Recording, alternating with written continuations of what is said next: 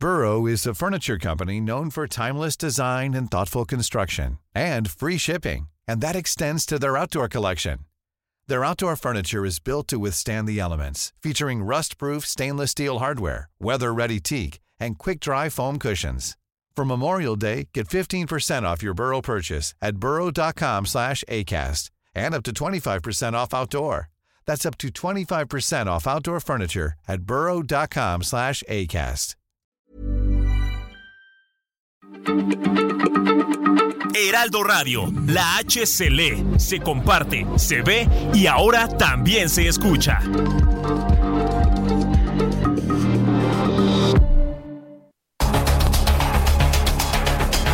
Los expertos se reúnen para debatir, desmenuzar a la noticia y a sus protagonistas. Esta es la mesa de opinión del Heraldo de México y La Silla Rota. Bajo la conducción de Alfredo González Castro y Jorge Ramos por el Heraldo Radio. Iniciamos.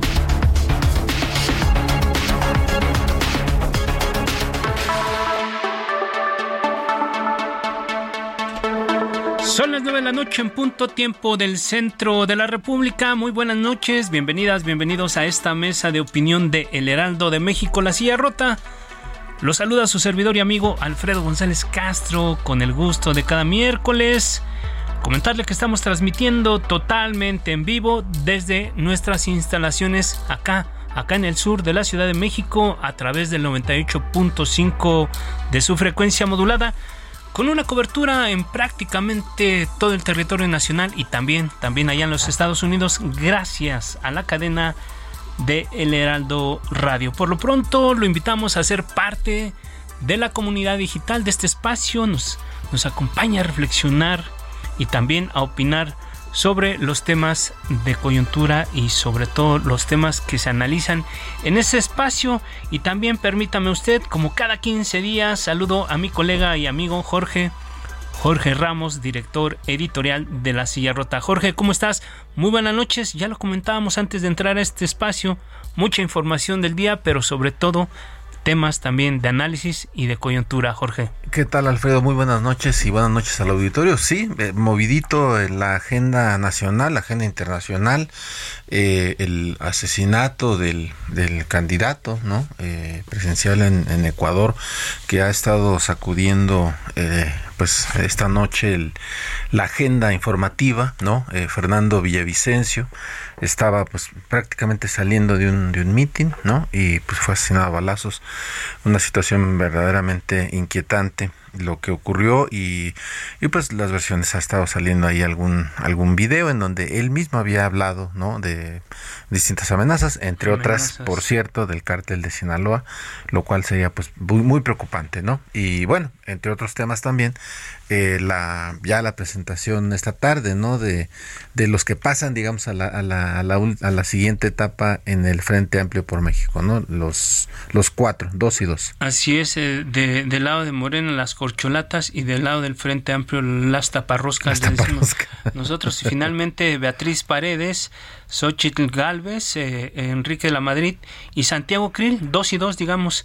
Y aquí lo interesante va a ser por ahí, hay reclamos ya de los periodistas Silvano Aureoles, principalmente Michoacán, exgobernador, que mm, acepta, reconoce el resultado, pero no acepta. Entonces, todo indica que va a impugnar el proceso. Y bueno, lo que, lo que han dicho los organizadores de este, de este ejercicio es que, si bien superaron eh, las 150 mil firmas, no cubrieron la totalidad de los estados, que era el mínimo, que eran 17. Pues, Entonces, lo mismo con el exgobernador de Tamaulipas, Francisco Javier Cabeza Vaca, eh, lograron la, meta de las firmas, pero no cubrieron los estados, el mínimo de estados, que era la mitad más uno de los que se necesitaban para este ejercicio. Vamos a ver qué pasa después. Vamos a ver qué pasa y si al final eh, de cuentas, pues terminan eh, yendo todos juntos, ¿no? Pero bueno, eh, justamente, Alfredo Auditorio, eh, como parte de esta agenda informativa de los temas que están en el debate, fíjese que aunque de manera oficial no ha comenzado, pues, el proceso, este electoral, proceso electoral, este proceso electoral, justamente del que estamos hablando, ¿no? Para la presidencia de la República en el 2024, arrancó en junio pasado, bueno, pero inició un proceso interno, ¿no? con las corcholatas de, manera, de Morena y posteriormente el Frente Amplio por México también no inició actividades y el nombre de Xochitl Galvez que eh, no estaba digamos en, la lista digamos o de los que se mencionaba para eh, la presidencia de la República apareció salió a la luz como una de las aspirantes pues más fuertes de la oposición o le, o le dio vida a la oposición ¿no? o le dio vida a la oposición que todo indica que, que, es por ahí no y eh, pues la relación entre el presidente Andrés Manuel López Obrador y Xochitl Galvez ya era tensa, ¿no? Ya que él había dicho que, pues, que ella estaba en contra de la pensión de los adultos mayores, ella se ampara, eh, le, un juez eh, le, da la razón, ella se presenta en Palacio Nacional, no le permiten su derecho de réplica, ¿no? En, ese en ese jaloneo y a partir de ahí pues se desata, ¿no? Esta esta situación eh, y desde entonces, pues han surgido, ¿no? En la conferencia matutina de Palacio Nacional una serie de dichos del presidente López Obrador que hoy, hoy lo tienen en la mira del Tribunal Electoral por presunta violencia política de género. Esta mañana, Alfredo, la senadora le trató de explicar al presidente López Obrador qué es violencia política de género. Vamos a escuchar. Este caso, quien no ha entendido qué es la violencia política en razón de género, tiene que ver con que una autoridad superior ejerza violencia para descarrilar a una persona que aspira a un cargo. ¿Qué es lo que intenta el presidente hacer esto? Descarrilarme. Bien, eh, ya escuchamos lo que dijo Xochitl Galvez en torno a los comentarios que ha hecho el presidente en esto, eso no eh, violencia de género, pero que sean los especialistas eh, para que antes, De eso, antes de eso, perdóname, Alfredo, vamos a escuchar qué dijo el presidente López Obrador. La respuesta. Así es, la respuesta del presidente. El presidente López Obrador también se refirió al tema y vamos a escucharlo. Creo que hay que hacerlo con, con mucha atención las palabras del presidente. Y también una pregunta, todo lo que me dicen a mí, ¿no hay violación de género? ¿O el género es nada más eh, femenino? Pues ahí, ahí, está la pregunta y precisamente para que nos ayude a entender un poco lo que está sucediendo en torno a este tema, damos hoy la bienvenida vía telefónica a Leticia Bonifaz, abogada y académica de la UNAM. Leticia, gracias por estar con nosotros esta noche. ¿Cómo estás? Buenas noches, Alfredo. Buenas noches, Jorge. Que eh, eh, o el género es nada más femenino, dice el presidente. ¿Qué nos podrías comentar, Leticia? A ver, cuéntanos. Pues mira, yo creo que esa pregunta la o ese comentario lo he escuchado en infinidad de cursos que hemos impartido donde tratas de explicar por qué históricamente hemos sido las mujeres las que hemos estado en una situación de desventaja, de discriminación. Y lo que se hizo el 13 de abril del 2020, una ley promulgada por él mismo, es que se agregó un capítulo en la ley de acceso a las mujeres a una vida libre de violencia varios supuestos en donde se habla de violencia política contra las mujeres por cuestiones de género, es decir, por el hecho de ser mujeres y porque hay estereotipos que las minimizan y ahí están todos los supuestos en donde se ve que las mujeres no tienen la participación política deseable porque justamente el medio es hostil y se ha tratado de compensar. La legislatura de la paridad, ya con 50% mujeres, fue, quien, fue la que logró que esto fuera hacia adelante y por eso es tan importante que hoy se aclare que es, son supuestos que la ley pone de protección a las mujeres. Sí, eh, fíjate, eh, Leticia, muchas gracias, buenas noches por acompañarnos eh, esta noche.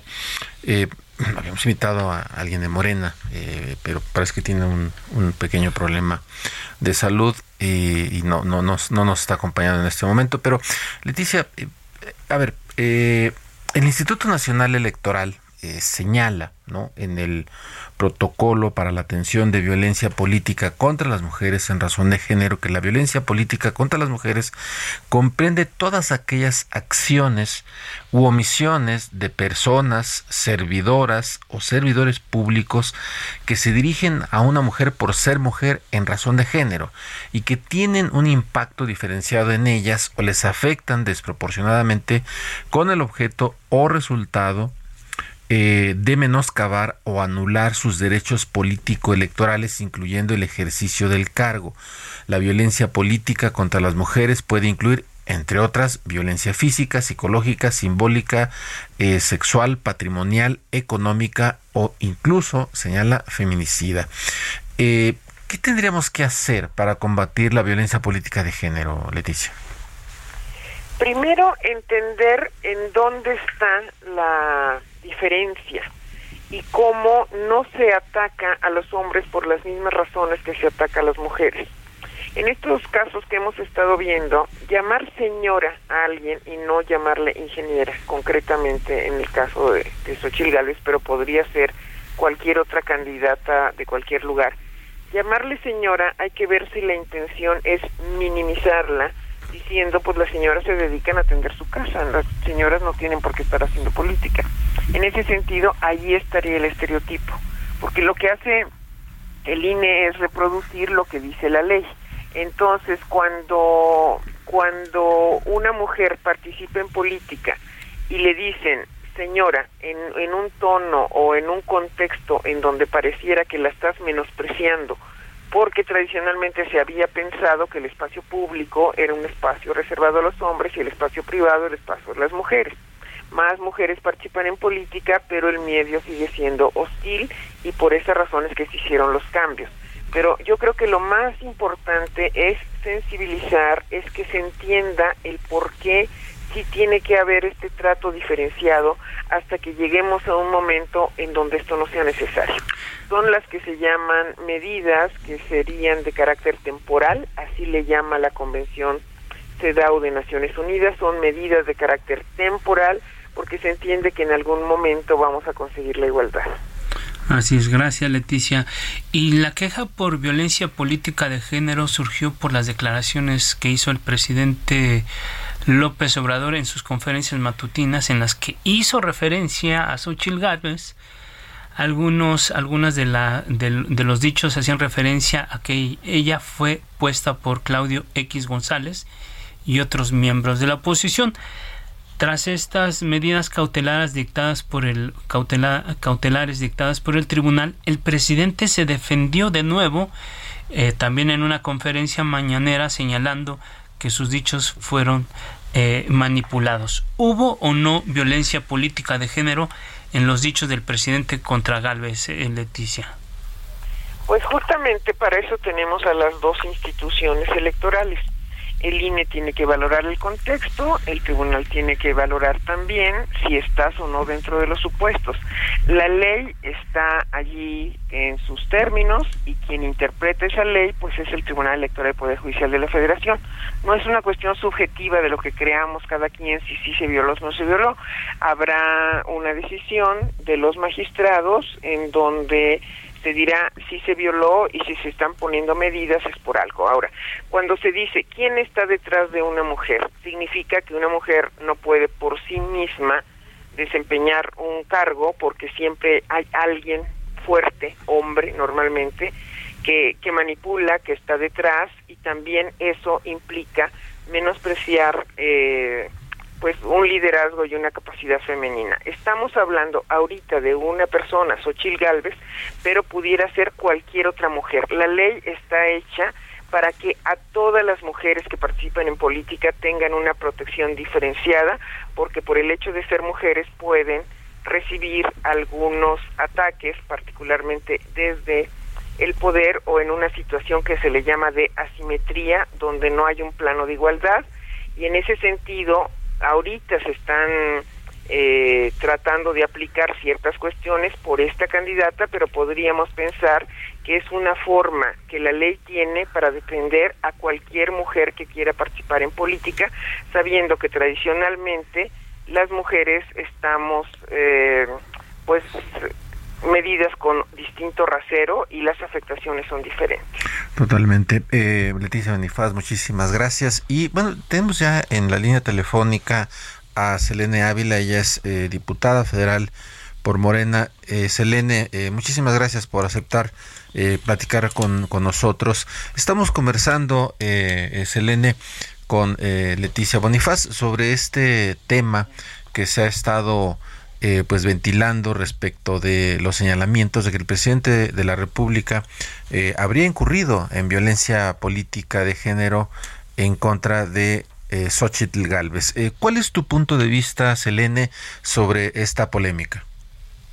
Bueno, primero que nada, les saludo con mucho gusto. Gracias por la confianza, por el espacio. Alcancé a escuchar una parte muy puntual que dice una muy querida amiga que es una gran constitucionalista y doctora, eh, la, eh, Leti Bonifaz, que además estuvo al frente del tema de derechos humanos también en la Corte, que fue consejera jurídica en tiempos de Marcelo Ebrard, una mujer que sabe mucho de estos temas. Bueno, primero, ella ya, ya aclaró, ya definió lo que es la violencia política en razón de género y por qué tuvimos que hacer marcos legales para proteger a las mujeres de esto. Acuérdate que, que, que ancestralmente hemos sido castigadas de muchas formas de violencia y la política pues no ha sido la excepción. Entonces, ¿qué haces? Pues hacer marcos legales para protegerlo. Respecto a las declaraciones del presidente, mira, yo respeto al presidente, le tengo un gran afecto. Eh, su declaración me pareció muy breve y no tengo los suficientes elementos como para decir si él incurrió en el tipo penal o delito o no, porque me parece que la, la definición, bueno, la declaración, mejor dicho, es un tanto ambigua. Entonces, en esa ambigüedad, yo no quiero parecer el vocero de algún presidente panista, ¿te acuerdas? Que tenía un vocero que lo que quiso decir... Lo que quiso decir Vicente Fox fue, sí. Exactamente, entonces yo no le puedo hacer de vocera del presidente de la República en ese sentido para ver si iba con esa intención o no. En lo que sí me puedo pronunciar concreta y directamente es en estar en contra de cualquier tipo de violencia contra las mujeres, incluida la violencia política de género. Esa sería como mi opinión al respecto, que me parece que de una manera técnica jurídica impecable la doctora Bonifaz pues ya externó. en el sentido de las declaraciones del presidente, pues tendré yo que tener mucho más contexto, yo creo que habría que hacerle más preguntas en la mañanera, etcétera, etcétera. Entonces sería irresponsable de mi parte con una frase tan corta que a mí me dejó muchas dudas. Yo dije, a ver, casi casi sí me quedé como que a ver como qué quiso decir. ¿No? Entonces no quiero caer en irresponsabilidades en ese sentido. Gracias, diputada Selene. Te saluda Alfredo González. Oye, diputada, eh, pues ya, ya está como la definición muy clara, ya lo decía Leticia, eh, las autoridades tendrán que determinar y analizar bien el caso. Sin embargo, el hecho de que se use una tribuna como es eh, la, la conferencia mañanera y se utilice esta figura de la presidencia de la República, pues más bien como que le agrega, le, le añade ingredientes a esta disputa política.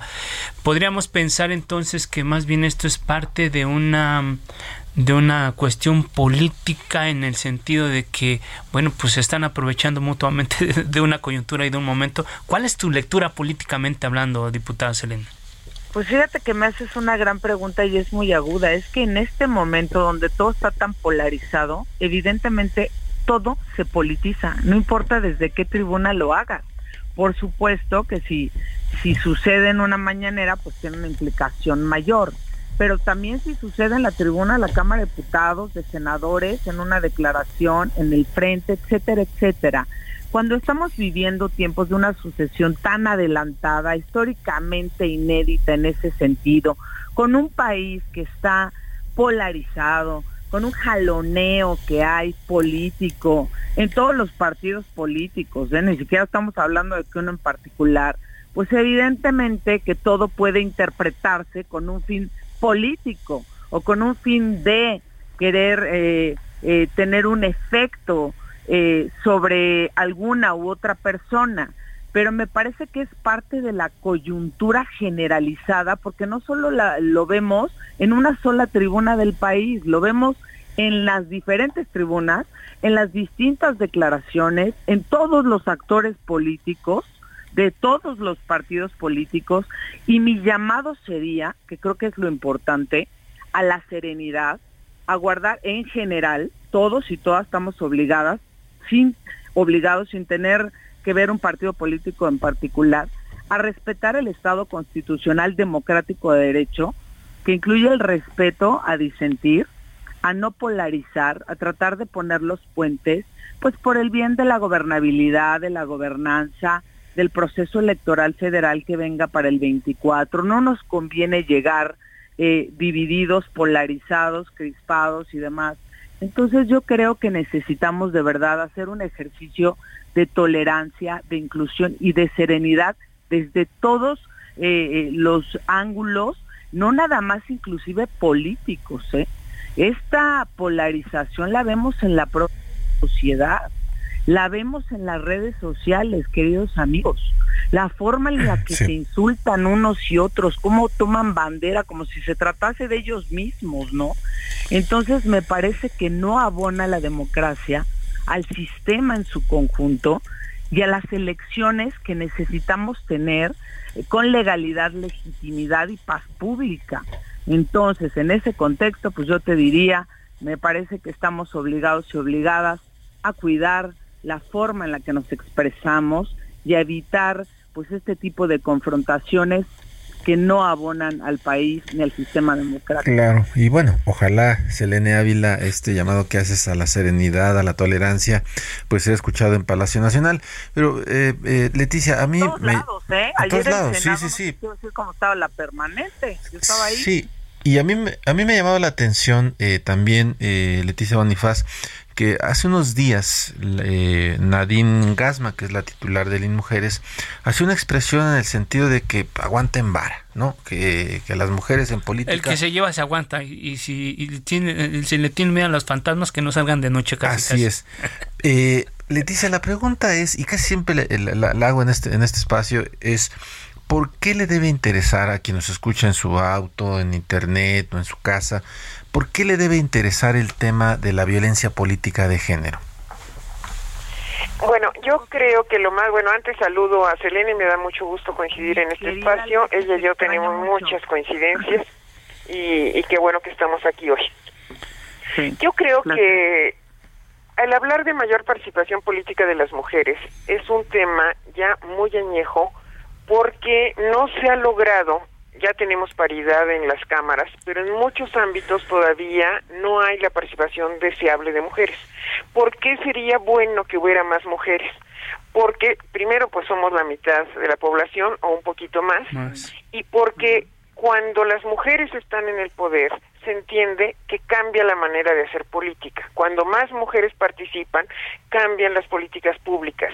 Es más, esta ley, esta ley de la que estamos hablando de violencia, posiblemente no se hubiera dado si no hubiera el 50% de mujeres en ambas cámaras. Es decir, en los países que nos llevan muchísima ventaja, que serían básicamente los escandinavos, ahí ya han gobernado muchas mujeres, se vio cómo se gestionó la pandemia, por ejemplo, en Nueva Zelanda, como mujeres gobernando o personas, hombres también, que tienen perspectiva de género y lectura de esta igualdad, gobiernan distinto. Entonces, lo más importante ahora es saber que la política puede transformarse en la medida en que más mujeres con conciencia de género y hombres con conciencia de género también, pero de las desigualdades y de la necesidad de hacer estos equilibrios que estamos buscando, eh, van transformando la política. Yo es un proceso que no es automático, es un proceso que lleva sus distintas etapas, pero yo creo que en México hemos avanzado muchísimo y creo que, que lo más importante es que se sepa que no es llegar al poder por llegar al poder, sino llegar al poder para hacer un distinto tipo de política y mientras más mujeres, más posibilidades de que las políticas públicas sean diferentes. Uf, gracias, gracias Leti. Eh, Selene, diputada, una reflexión final, unos segunditos porque nos comió el Sí, tiempo. pero- rapidísimo. Mira, coincido plenamente con lo que dice mi querida amiga la doctora Bonifaz. Se ha avanzado, pero todavía hay desafíos.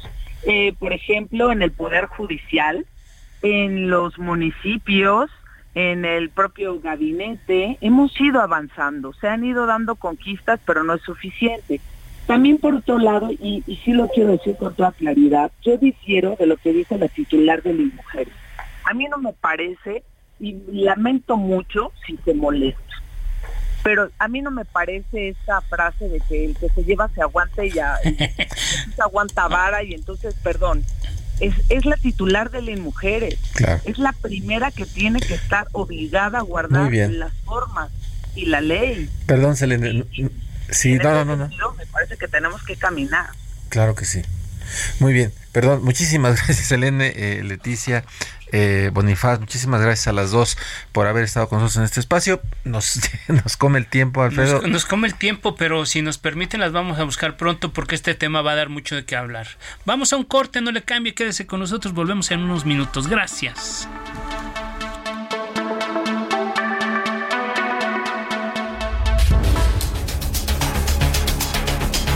Regresamos con la polémica y el debate después del corte. No se vaya. Esto es Mesa de Opinión, El Heraldo, La Silla Rota.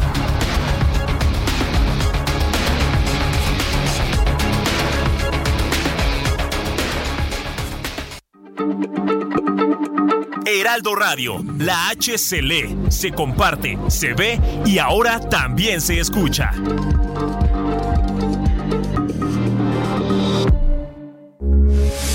Heraldo Radio. Many of us have those stubborn pounds that seem impossible to lose, no matter how good we eat or how hard we work out. My solution is PlushCare. PlushCare is a leading telehealth provider with doctors who are there for you day and night to partner with you in your weight loss journey. They can prescribe FDA-approved weight loss medications like Wagovi and Zepbound for those who qualify. Plus, they accept most insurance plans. To get started, visit plushcare.com slash weight loss. That's plushcare.com slash weight loss. Con la H que sí suena y ahora también se escucha.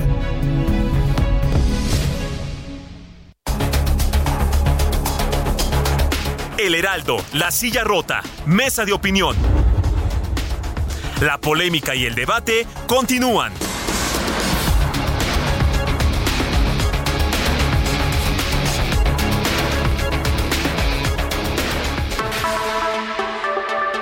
Son las 9 de la noche con 30 minutos, hora del centro de la República. Les recuerdo que estamos transmitiendo totalmente en vivo por el 98.5 de su frecuencia modulada desde nuestras instalaciones acá en el sur de la Ciudad de México con una cobertura en prácticamente todo el territorio nacional y también allá en los Estados Unidos gracias a la cadena de El Heraldo Radio. Estamos de regreso a la segunda parte de esta mesa de análisis de opinión de, colaboración entre la silla rota y el Heraldo de México. Jorge, un tema muy importante que tiene que ver con la violencia política de género, con la violencia de género, sobre todo en tiempos de campañas. Y por ahí me gustaría comentar que hay esfuerzos, ya lo decía, una de nuestras invitadas, Leticia Bonifaz, experta en estos temas, que hay, hay muchos esfuerzos, están haciendo cosas ya en algunos sitios para precisamente capacitar a todos estos.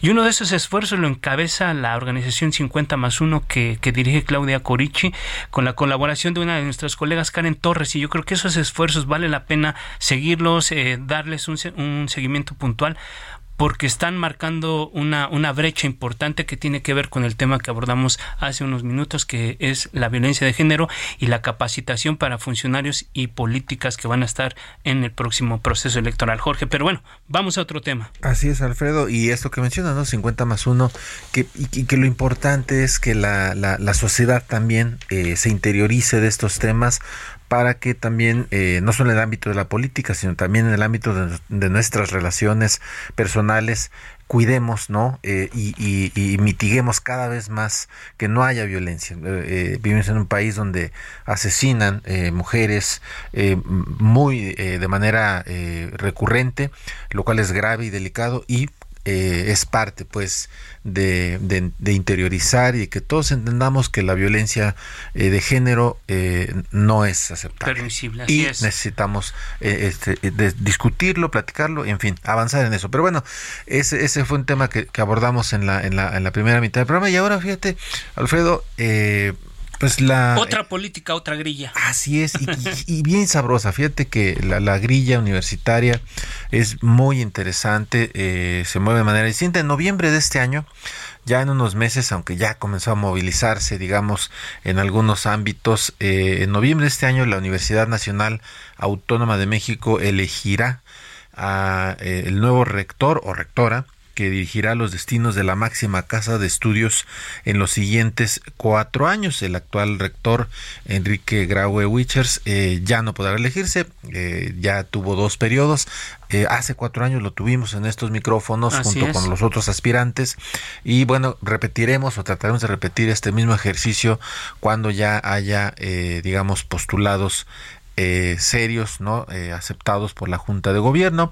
Ya hay algunos que han manejado, ¿no? Entre los nombres que se han estado mencionando están la secretaria de Desarrollo Institucional de la Universidad, de la propia universidad, Patricia Dávila, el secretario administrativo de la UNAM, eh, Luis Álvarez y Casa, el coordinador de la investigación científica, William Lee, entre otros. La verdad es que sí son personajes interesantes y bueno, vamos a ver qué es lo que va a suceder en este interesante proceso, Alfredo. Y también hay que decirlo, pues ya no lo, comentarán los expertos, pero de alguna manera o de otra también en esta coyuntura política a nivel federal, a nivel político, digamos, la sucesión presidencial, las corcholatas presidenciales, y también se ha especulado que la mano del presidente, la mano de la, de la ex jefa de gobierno, por ahí está metida en este proceso de eh, sucesorio en la máxima casa de estudios, pero bueno, vamos a dejar que sean los expertos los que nos den un poco de sobre lo que está ocurriendo allá en la máxima casa de estudios y precisamente para eso damos la bienvenida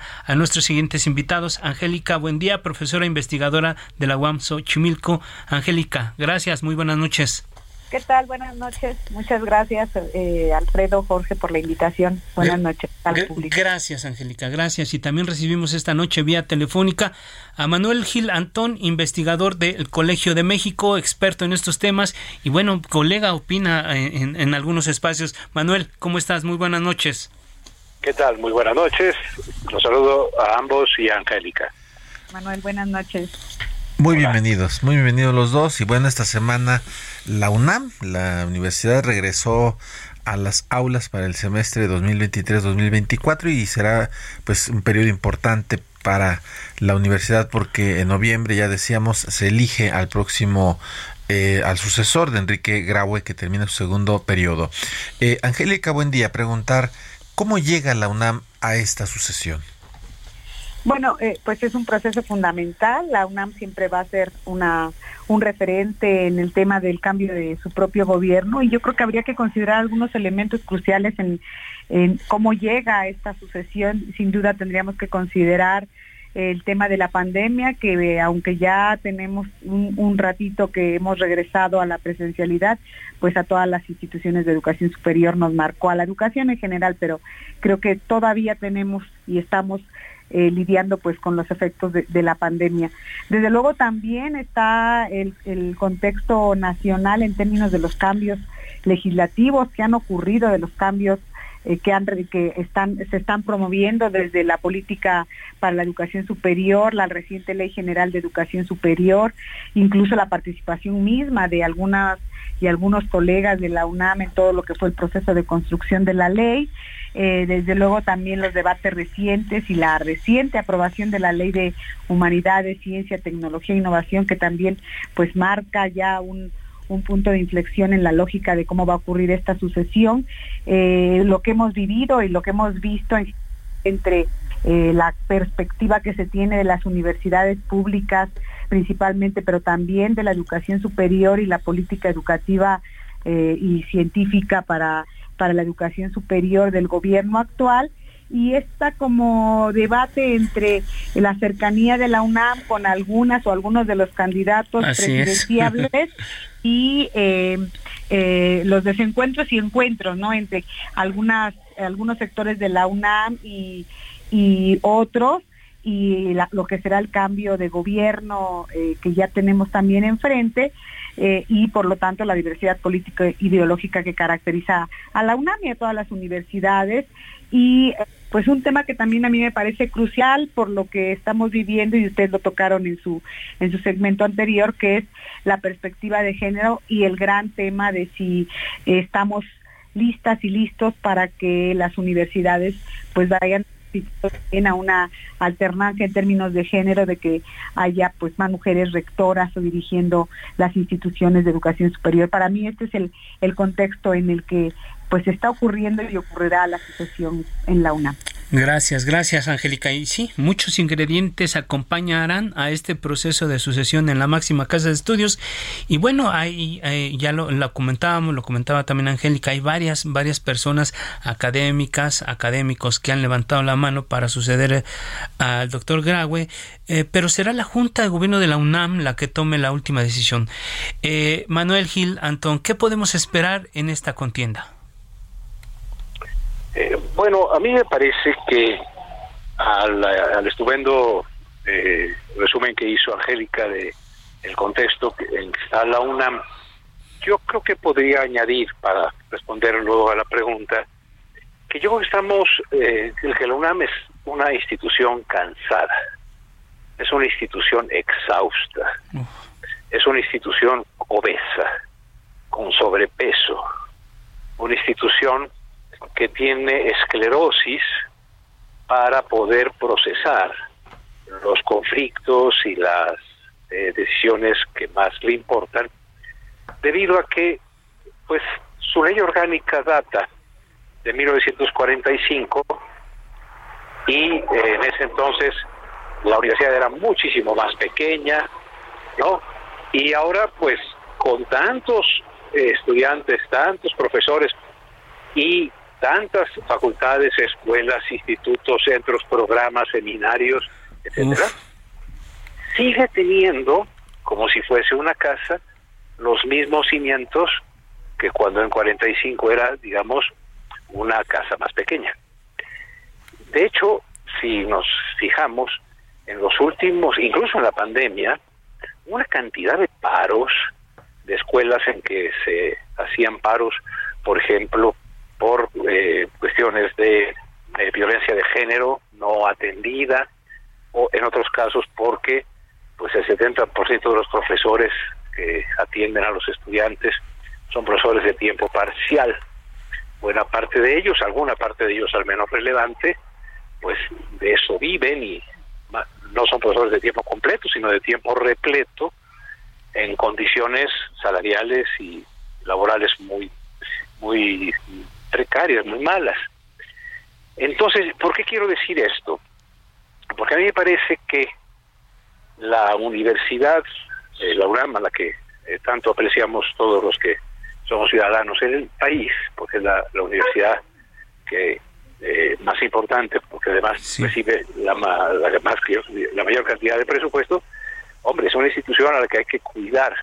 Y yo creo que el quiz de la sucesión, además de todos estos ingredientes que dijo Angélica que ustedes han señalado, es la UNAM necesita que en el proceso, no de elección, sino de designación que 15 notables que forman la Junta de Gobierno harán, eh, esté de por medio un horizonte de cambio y puesta al día de una institución importantísima, pero que tiene una estructura ósea que ya no corresponde ni con los tiempos, ni con su tamaño, ni con el espíritu, de, digamos, de, del país.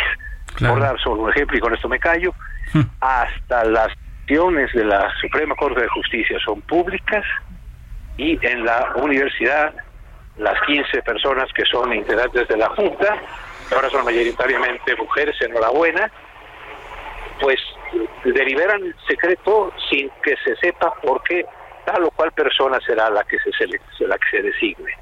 Cosas de ese tipo hacen que curiosamente la punta de lanza del conocimiento, que es la UNAM, tenga una estructura, pues creo, entre de mitades del 20 y a lo mejor hasta del 19, siglo XIX es lo que quisiera decir. Incluso a lo mejor hasta más, más añejas, ¿no? Eh, la forma de, elección, como bien señala eh, el doctor Manuel Gilantón. Y justo me da pie para eh, hacer un planteamiento, Angélica, buen día.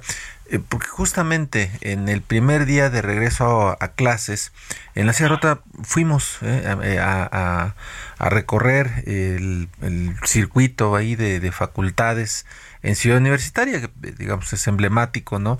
Y, y bueno, detectamos que los, los, los chavos, las chavas eh, universitarios, este, no están como que muy enterados de que habrá cambios en la rectoría. Eh, de hecho, varios de ellos dijeron que pues, no sabían que no estaban enterados. Eh, ¿A qué podemos atribuir este desconocimiento de alumnas y alumnos sobre la sucesión? ¿Es apatía, falta de interés o verdaderamente hace falta un, cambio pues en, esta forma? Bueno, yo creo que si, si nosotros revisamos por lo menos todo eh, las formas de, de, gobierno, ¿no? Los, los, esquemas de gobierno, los modelos de gobierno en las universidades eh, públicas autónomas, las que gozan precisamente de la autonomía eh, en el país, ¿no? Que en general pues son las federales y las estatales y, evidentemente, como señalaba Manuel, pues la UNAM como como la, la, la, la, universidad el país, ¿no? Como así la concebimos y la queremos todas y todos, eh, habría que revisar que en, general pues tenemos algunas formas de gobierno o de elección del gobierno que se o del gobierno que se traducen en la elección del rector o de la rectora que tienen que ver con esta forma en la que la, elección está en manos de esta junta de gobierno, junta directiva, como se denomina en otras, eh, en algunas de las universidades, eh, en términos de la denominación, pero que recae precisamente en este esquema de la decisión en un grupo de notables que además, bueno, pues son igualmente eh, eh, seleccionados, elegidos por el propio, en algunos casos, por, los consejos universitarios o consejos académicos, como se, se denominen, ¿no? Y la otra parte, la otra, la, otra forma de gobierno en general, tiene que ver que son muy poquitas las universidades que lo tienen, que tienen que ver la elección sea eh, pues como, lo que ocurre cuando elegimos a un presidente o elegimos a alguien que al presidente de la república o un gobernador que sea un voto secreto eh, universal no libre etcétera. Eh, y esas son son como las dos grandes los dos grandes mecanismos y uh, sí es cierto que la diversidad y la complejidad de la UNAM, pues evidentemente que con el paso del tiempo y, si, y como decía Manuel, si revisamos cuál es la estructura de su gobierno, cómo se pensó la universidad en términos de su estructura de gobierno en el momento en que se, que se crea la ley orgánica, pues estamos a varios años de distancia. Pero también es siempre eh, se ha valorado o se ha cuestionado cuál es el mejor esquema de ese gobierno no no hay digamos si uno, analiza los dos modelos pues ambos tienen ventajas y desventajas. Ahora qué pasa con este modelo propiamente para llegar a, la pregunta que ustedes eh, plantean es qué pasa con este modelo de que sean 15 eh, notables quienes hacen el, proceso quienes eh, de pronto ya decimos aquí está el humo blanco y hay nuevo rector o rector en las universidades que tienen en ese ese ese modelo particularmente ahora el caso de la UNAM, bueno, pues pasa lo que dice Manuel, son sesiones que no son abiertas, que no son públicas y la universidad al final tiene un rector. Y además hay que sumarlo a que precisamente en este esquema, pues no hay una participación activa, porque también habría que decir que las formas de participación política de las y los jóvenes han cambiado. ¿verdad? Y hoy creo que estamos nosotros eh, observando a estas nuevas generaciones de jóvenes que están incluso más prestos a un tipo de comunicación para promover la participación política que todavía, a pesar de que nos hemos insertado en las redes, que buscamos cómo acercarnos, pues todavía no logramos cómo. Entonces, para las y los jóvenes, pareciera ser que el cambio del rector o de la rectora en su universidad no es un tema que transite por sus venas y por sus intereses y que le vean esta relevancia que tiene en términos de quién va a conducir la universidad y cuál va a ser el proyecto universitario que esta persona o grupo de personas está encabezando. Entonces mm. yo veo que es este desconocimiento de las formas en que se elige un rector. A veces hay jóvenes que no saben ni cómo se llama el rector y creo que eso pasa en la UNAM, ¿no?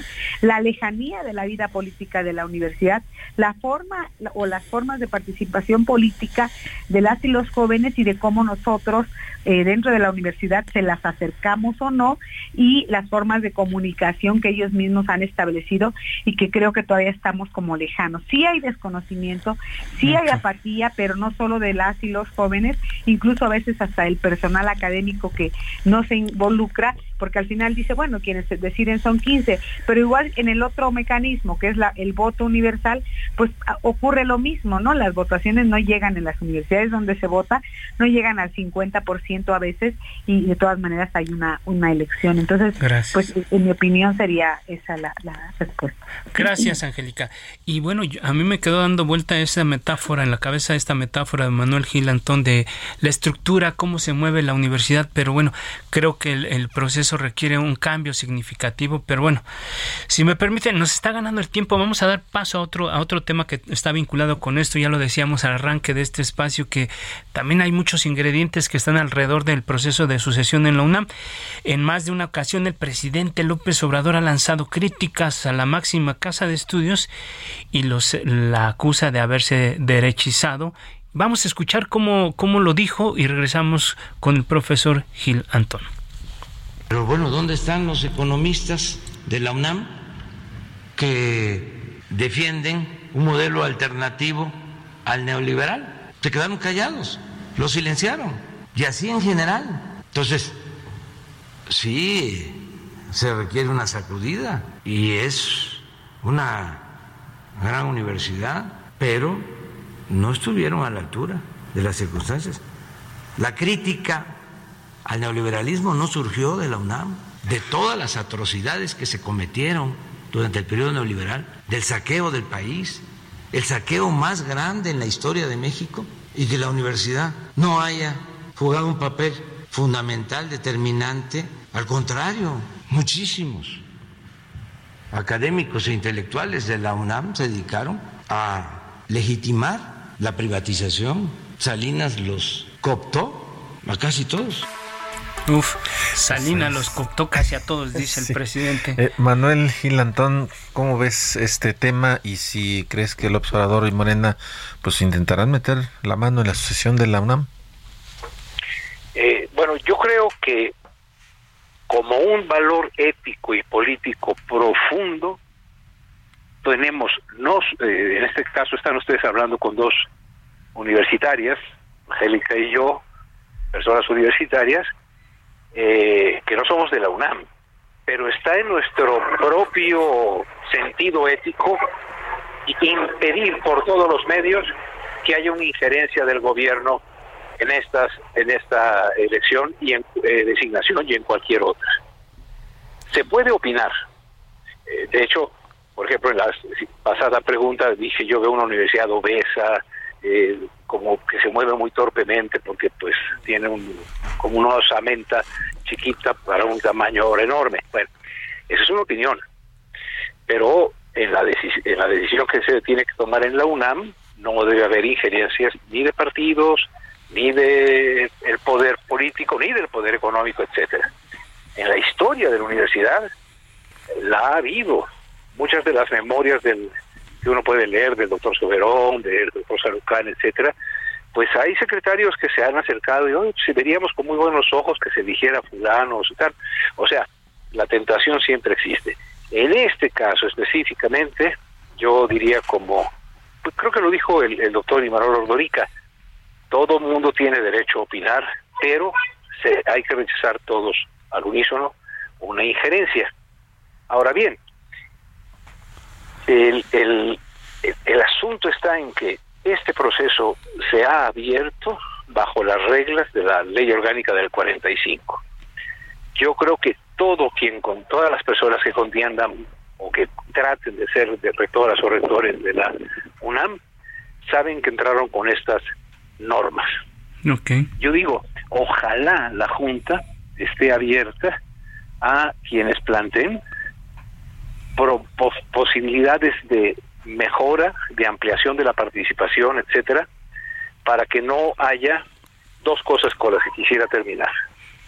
Una apatía generalizada en términos de el destino de la universidad y por otro lado un descuido gigantesco de la docencia porque la universidad y este es mi parecer ha ido junto con todo el sistema educativo superior del país, se ha ido por eh, a la tarea que da glamour y que da centavos, que es la investigación. La UNAM tiene que volver, como insiste eh, el, doctor Odorica y, y, han retomado otras de las personas que aspiran, tiene que encontrar como primer punto que su centro son los estudiantes, porque si no, vamos a tener una universidad en la cual la docencia es un terreno baldío y la investigación es un palacio. Muchas gracias, profesor Gilantón. Eh, Angélica, buen día. Una reflexión. ¿Qué le espera a la máxima casa de estudios? Una reflexión. 40 segundos nos come el tiempo, Angélica. Creo que tiene muchos retos, el cambio de gobierno próximo, los temas presupuestales, eh, la transformación misma de la universidad en la lógica que señala Manelo en cuanto a las formaciones futuras, en cuanto a la incorporación de tecnologías, de la inteligencia artificial que ya estamos cuestionando, los nuevos perfiles de los estudiantes, de las estudiantes, eh, las demandas de las y los estudiantes también y desde luego por por supuesto pues eh, la participación que tiene que seguir en términos del desarrollo científico que recae en la universidad pero evidentemente con un mayor equilibrio pues con la docencia, con la formación y con el compromiso social que ha caracterizado a la UNAM y a las universidades públicas. Claro, y Angélica, no sé, eh, digo, en 10 segundos, en 10 segundos, ¿cómo verías eh, este tema que ya planteaba eh, Manuel Gilantón respecto a la injerencia de Morena o del presidente López Obrador en el tema? Pues yo coincido con Manuel, no, no es posible y creo que nos toca a las y los universitarios, es inaceptable y tenemos que cuidar estos, estos procesos también tentación al contrario, ¿eh? tentación desde el gobierno, pero también desde las propias universidades no hay que curarnos en salud en ese sentido. Muy bien. Pues es una responsabilidad ética y académica de, los y las universidades. Muy bien. Gracias, Angélica. Buen día, profesora investigadora de la UAM Xochimilco, Manuel Gilantón, investigador del Colegio de México. Nos vamos, Jorge. Llegamos al final de este espacio. Agradecemos que nos haya acompañado. Es quédese con la música de El Heraldo de México.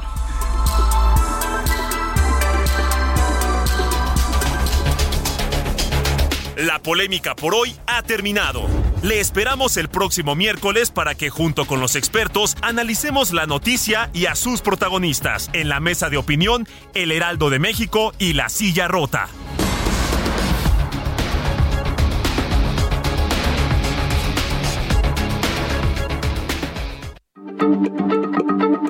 Heraldo Radio, la H se se comparte, se ve y ahora también se escucha.